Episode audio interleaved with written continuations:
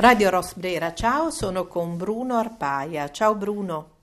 Ciao, buongiorno a tutti. Allora, confesserò che sono a, abbastanza, è stato avanzato del tuo libro, quello di cui avevamo parlato nella precedente intervista, e, e, mi sono appassionata per una serie di ragioni che di nuovo sono ricollegabili alla um, condivisione, diciamo così, di una parte, di un periodo eh, che uno ha vissuto da spettatore, e parlo degli anni 70, gli anni 80, e da interprete inconsapevole, perché quando si è giovani si è un po' così forse, o comunque si vive un'altra realtà.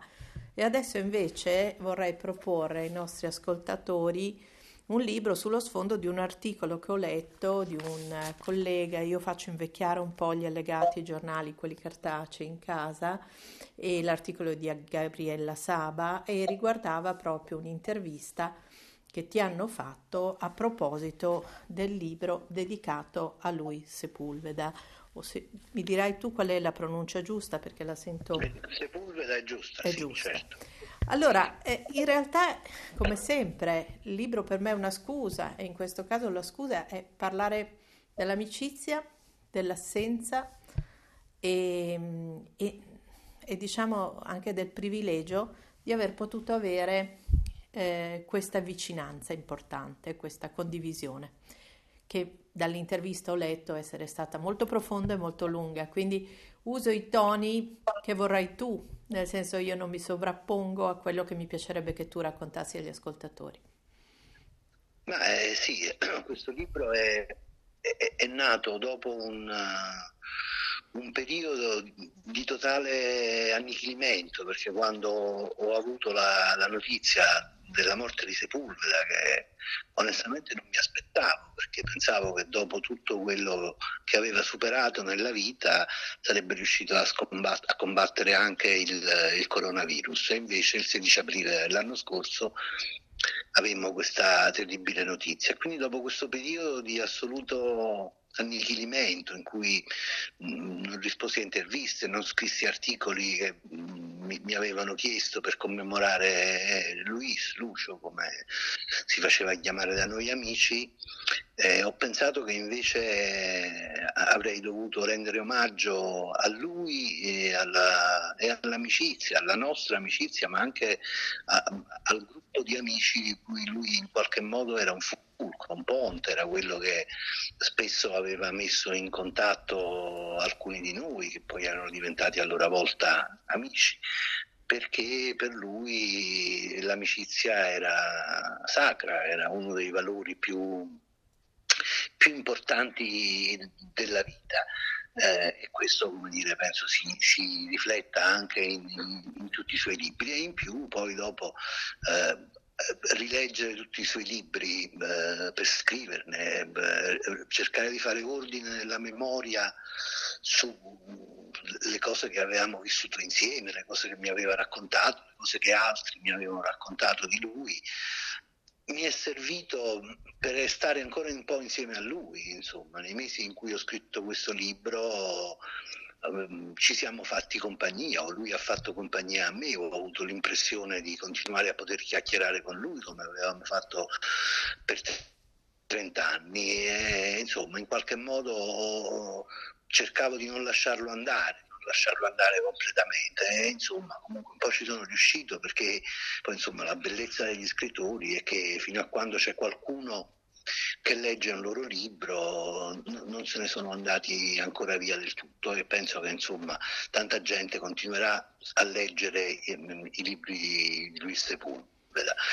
Parlavamo dell'amicizia e insomma lui era un, una persona che appunto metteva l'amicizia al centro di, di gran parte della sua vita e, e siccome insomma, io non, non ho credenze esoteriche, ma insomma spesso lui riusciva a intuire, a eh, avere qualche premonizione, e gli succedeva spesso anche con gli amici, no? Mhm. sapeva eh, di primo acchito chi sarebbe diventato suo amico. Devo dire che è successo anche a me perché io l'ho conosciuto una trentina d'anni fa al festival festival letterario più pazzo del mondo che si teneva e si tiene ancora la Semana Negra a Gijón, nelle Asturie, in Spagna.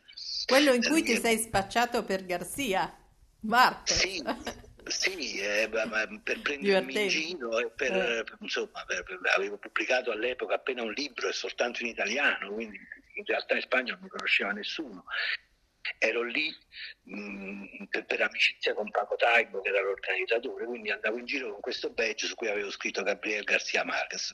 Solo ogni tanto qualcuno lo guardava, guard- mi guardava in faccia e si metteva a ridere e io mi mettevo a ridere con lui. Ma perché Bruno mi, hai, mi, hai, fatto sorridere in quel passaggio? Perché mm. eh, qui dico una, una, piccola sciocchezza mia, quando ero in redazione io mh, mm, avevo un um, dirimpettaio di scrivania che era un tifoso del Napoli e di Maradona ovviamente, e, um, si chiama Scafuri, è un giornalista e io per risposta misi la foto di Le Corbusier alle mie spalle e quindi c'era Maradona che guardava Le Corbusier e spacciai Le Corbusier per mio nonno perché eh, scherzavo sul fatto che lui non capisse un tubo di architettura e io devo dire sì, riconoscevo Maradona, più un po' di calcio me ne intendo. E quindi questo scherzo è andato avanti ovviamente finché poi io ho dovuto dire che ovviamente si, si informasse un po' meglio che, che Le Corbusier non era mio nonno. Nel cioè... mio caso era talmente evidente che non Gabriele Garcia Marquez, per cui era, nasceva già come scherzo e auto preso in giro. Certo, certo. E, e però insomma quando poi per la prima volta lui era molto diverso da tutti gli altri scrittori spagnoli e latinoamericani che frequentavano la Semana Negra, gli altri erano tutti molto espansivi, molto caciaroni, lui invece no, era una persona apparentemente adusta, no? seria, eh, che ti metteva perfino un po' di soggezione perché era uh, imponente, aveva queste braccia, mi colpivano molto piene di cicatrici e di, di gonfiori che probabilmente provenivano da, dall'epoca in cui era stato torturato, quindi insomma vestiva di nero, era un po' così, eh. però poi insomma la prima volta che gli portai il, il suo libro per farmelo firmare e dedicare, lui prima me lo dedicò e scrisse per Bruno Arpaia Gabriel Garcia Marquez, sembrava che non, non avesse non facesse caso a nulla, che stesse in un mondo tutto suo, invece non perdeva no. un dettaglio, come poi abbiamo imparato in tanti anni che è venuto in Italia, che spesso coglieva delle sfumature che noi che ci vivevamo non, non avevamo colto, eh, e poi dopo si alzò e mi abbracciò, e fu il primo abbraccio che, di 30 anni di abbracci, eh, di, quei suoi abbracci molto forti, molto quasi stritolanti e mi disse chiamami Lucio perché così che mi chiamano gli amici e io e te a pelle saremo grandi amici. In effetti poi insomma così è stato. E lui faceva anche delle cose abbastanza strane quando vedeva, cioè come se, se mettesse la gente alla prova. Ho racconto nel libro perché è una cosa che ha raccontato il, il nostro amico José Manuel Fajardo, uno scrittore spagnolo che quando si erano conosciuti lui e Luis Sepulveda si erano conosciuti su un treno che andava a un festival a Saint Malo. Eh, Luis aveva mangiato un panino in cui c'era la maionese mm e, e Fajardo aveva un, addosso una cravatta. Fajardo all'epoca non faceva ancora lo scrittore, faceva il giornalista, aveva una vita molto, però era una vita che non gli piaceva, che insomma si sentiva costretto in quella vita eh, di redazione, voleva fare anche lui lo scrittore. E allora eh, minuti che si erano conosciuti, Sepulveda finì di mangiare il suo panino, prese la cravatta di Facardo e ci si pulì la bocca. E allora Facardo rimase interdetto, disse che faccio, questo lo picchio oppure diventiamo grandi grande. amici.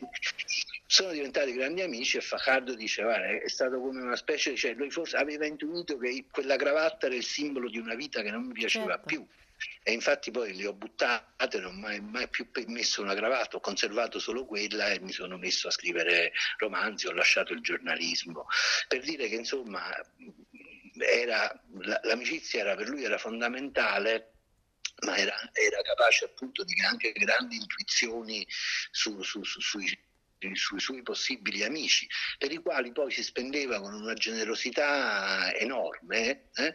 spesso senza dire a nessuno quello che stava facendo per, questo amico o quell'altro e comunicando soltanto, so, per esempio, eh, provando a farlo pubblicare eh, e poi comunicandolo solo quando c'era riuscito, senza mai volere nulla in cambio.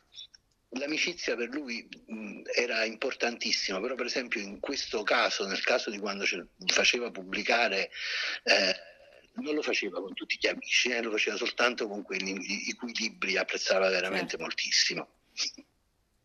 Senti, sai, quando leggo della banda, no? che era un po' questa definizione che si usava appunto per definire un gruppo di persone che hanno in comune azioni, pensieri e anche appunto forse la crescita stessa, no? le esperienze che fa un altro diventano esperienze proprie anche in ragione di questa vicinanza no? e della bellezza di, di quelle fasi lì.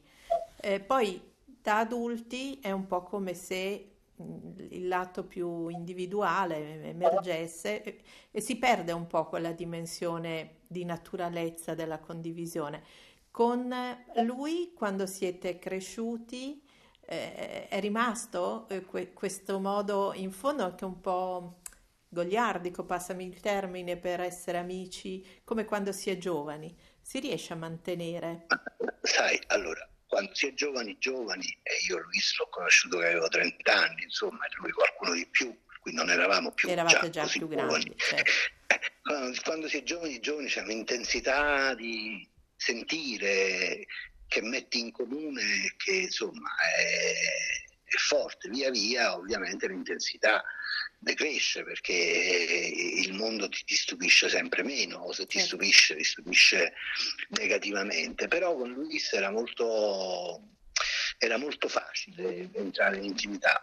Una volta superato una, una piccola siepe questo parlo nel libro questo suo eh, nucleo un po' oscuro spesso, nel, nel, nel, quale spesso si rifugiava e a cui non lasciava accedere nessuno, che penso che fosse un nucleo, come dire, forse quasi di, di un po' di depressione, di malinconia che probabilmente derivava da, da quello che aveva attraversato appunto invece nel periodo della sua gioventù, a vent'anni, il carcere, le torture, l'esilio, insomma non, non, non, sono cose che possono non lasciare il segno, come un po' c'era via, ma una volta che superavi quindi un po' di diffidenza che lui aveva, eh, eri, come dire, entravi nel suo circolo e l'intimità con lui era molto, era molto facile, insomma non, non c'erano intoppi, insomma, si poteva parlare di qualunque cosa. Infatti noi ci siamo fatti grandi chiacchierate, spesso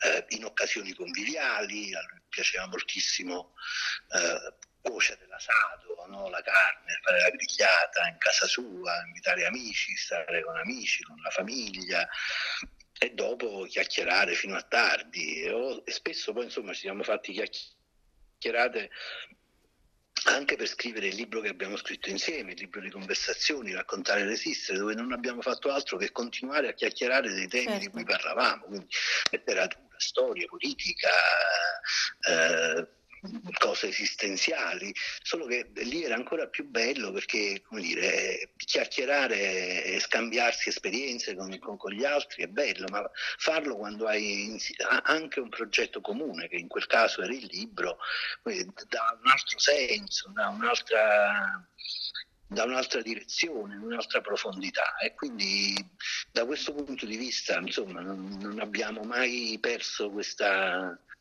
questa capacità di scambiarci, appunto, come dicevi tu, no? esperienze che magari io non avevo fatto, lui non aveva fatto, scambiarci idee, punti di vista. Lui poi è una persona eh, anche molto aperta, no?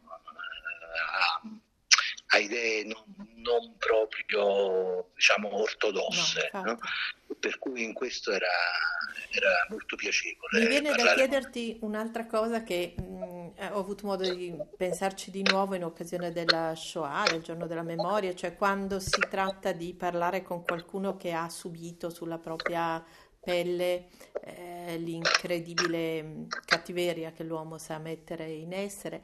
Come, come, mm, come si fa a rimanere così come è stato lui, così a, generoso nei confronti degli altri dopo quello che ha subito. Io credo che chi ha subito delle torture e che ha subito la violenza quella lì, no? Che insomma è, certo. va oltre la violenza. Ma sai, lui eh, per molto tempo non ne ha parlato molto, non ne ha parlato volentieri, è dovuto passare molto tempo prima che lui ne parlasse sia in privato sia accennasse nei suoi libri, ne accennasse sempre in maniera molto secca, molto asciutta senza cercare come dire, la compassione o, o sì, la vicinanza su una cosa che non è del lettore lo, lo, diceva come sapeva, sapeva distinguere no, fra quelli che lo avevano torturato e il sì, resto dell'umanità sì. che invece come dire, era dalla, dalla sua parte, dalla parte giusta che non l'avrebbe avrebbe mai fatto e che anzi aveva combattuto, aveva lottato perché quelle cose non accadessero. Quindi continuava ad avere, nonostante tutto, diciamo, una, una fiducia o forse una speranza diciamo, nell'umanità.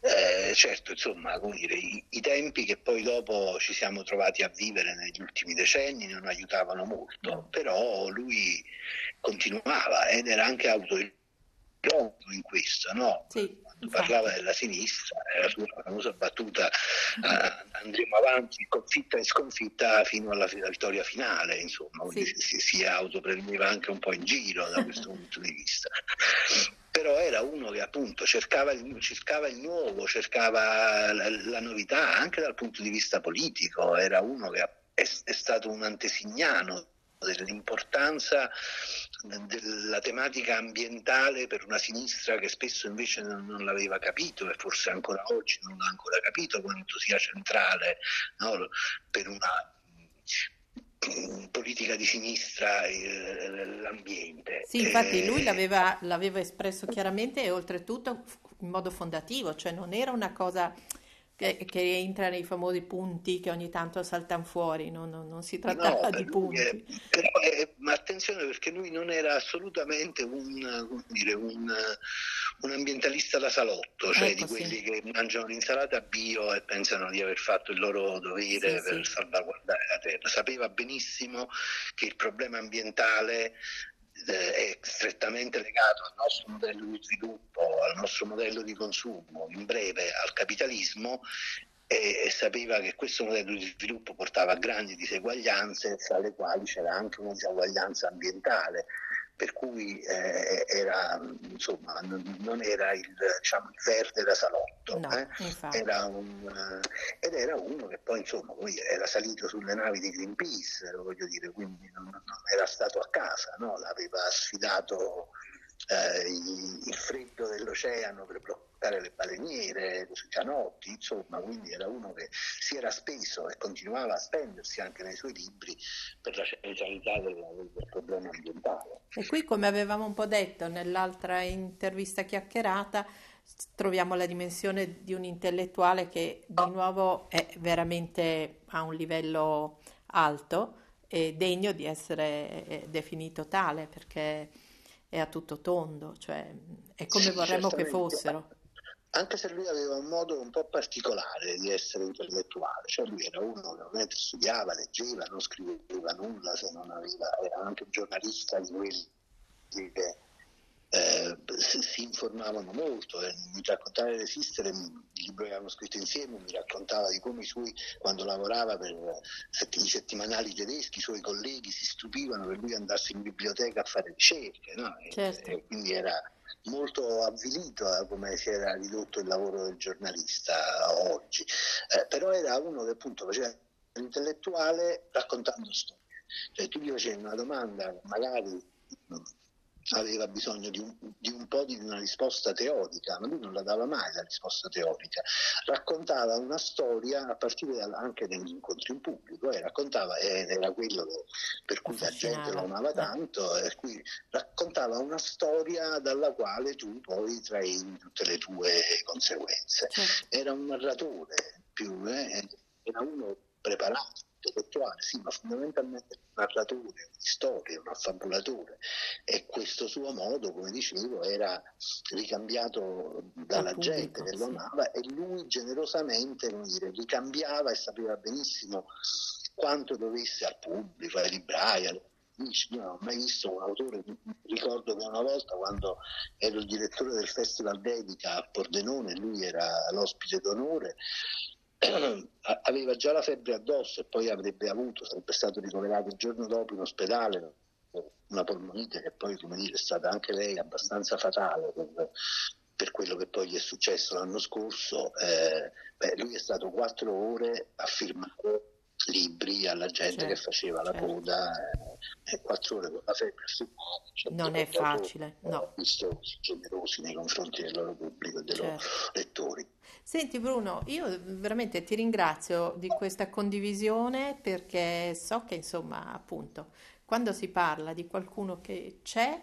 c'è ancora in un altro modo, ma non c'è più nell'altro, eh, ogni volta potrebbe anche partire quel dato di profonda nostalgia che, che, è salta fuori. Infatti, adesso mentre parlavi, mi è venuto in mente un mio amico che non c'è più, e quindi mi sono data, come dire, aperta la botola per la voce e la riprendo. E quindi. Ehm, ti ringrazio e finirei citando il tuo libro, che appunto è edito da Guanda, se non sbaglio, giusto? Sì. E bellissimo, ho apprezzato moltissimo che, che il titolo è il nome, è Luis Sepulveda, eh, e quindi mi è piaciuto anche questo modo così asciutto, condiviso anche dall'editore per definire il titolo del libro. Eh, io ti ringrazio, spero di risentirti presto e, presto, allora. e ti auguro Grazie. una buona settimana. Anche a voi, grazie mille. Con Radio Rosprera, Bruno Arpaia. Ciao.